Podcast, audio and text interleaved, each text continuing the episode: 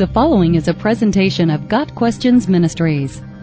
Why is Jesus often referred to as Jesus of Nazareth?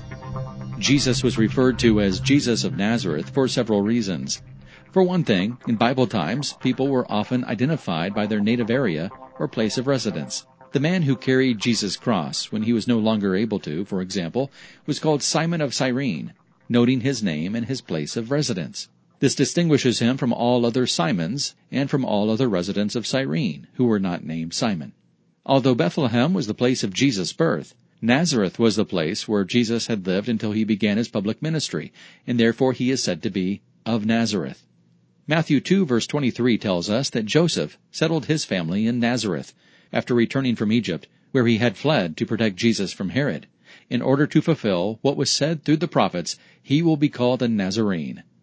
The words here are not found in any of the books of the Old Testament, and there has been much difficulty in ascertaining the meaning of this passage.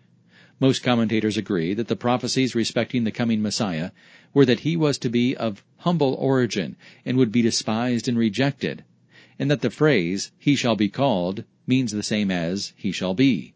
When Matthew says, therefore, that the prophets were fulfilled, his meaning is that the predictions of the prophets that the Messiah would be of a low and despised condition and would be rejected were fully accomplished in his being an inhabitant of Nazareth.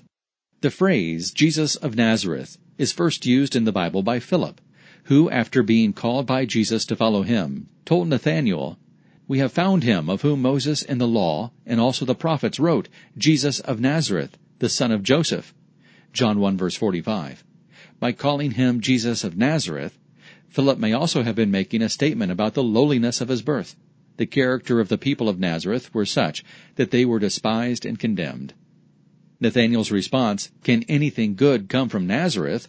in verse 46, would seem to indicate such. To come from Nazareth, therefore, or to be a Nazarene, was the same as to be despised or to be esteemed of low birth. The Messiah who would come to save his people would be a root out of dry ground, having no form or comeliness. Isaiah 53 verse 2. He would be despised and rejected of men, from whom men hid their faces and esteemed him not. Isaiah 53 verse 3. Jesus of Nazareth was born and grew up in humble circumstances, but his impact on the world has been greater than anyone ever born before or since. He came to save his people from their sins, Matthew 1 verse 21, a feat that could be accomplished by none other than God incarnate. Got Questions Ministry seeks to glorify the Lord Jesus Christ by providing biblical answers to today's questions. Online at gotquestions.org.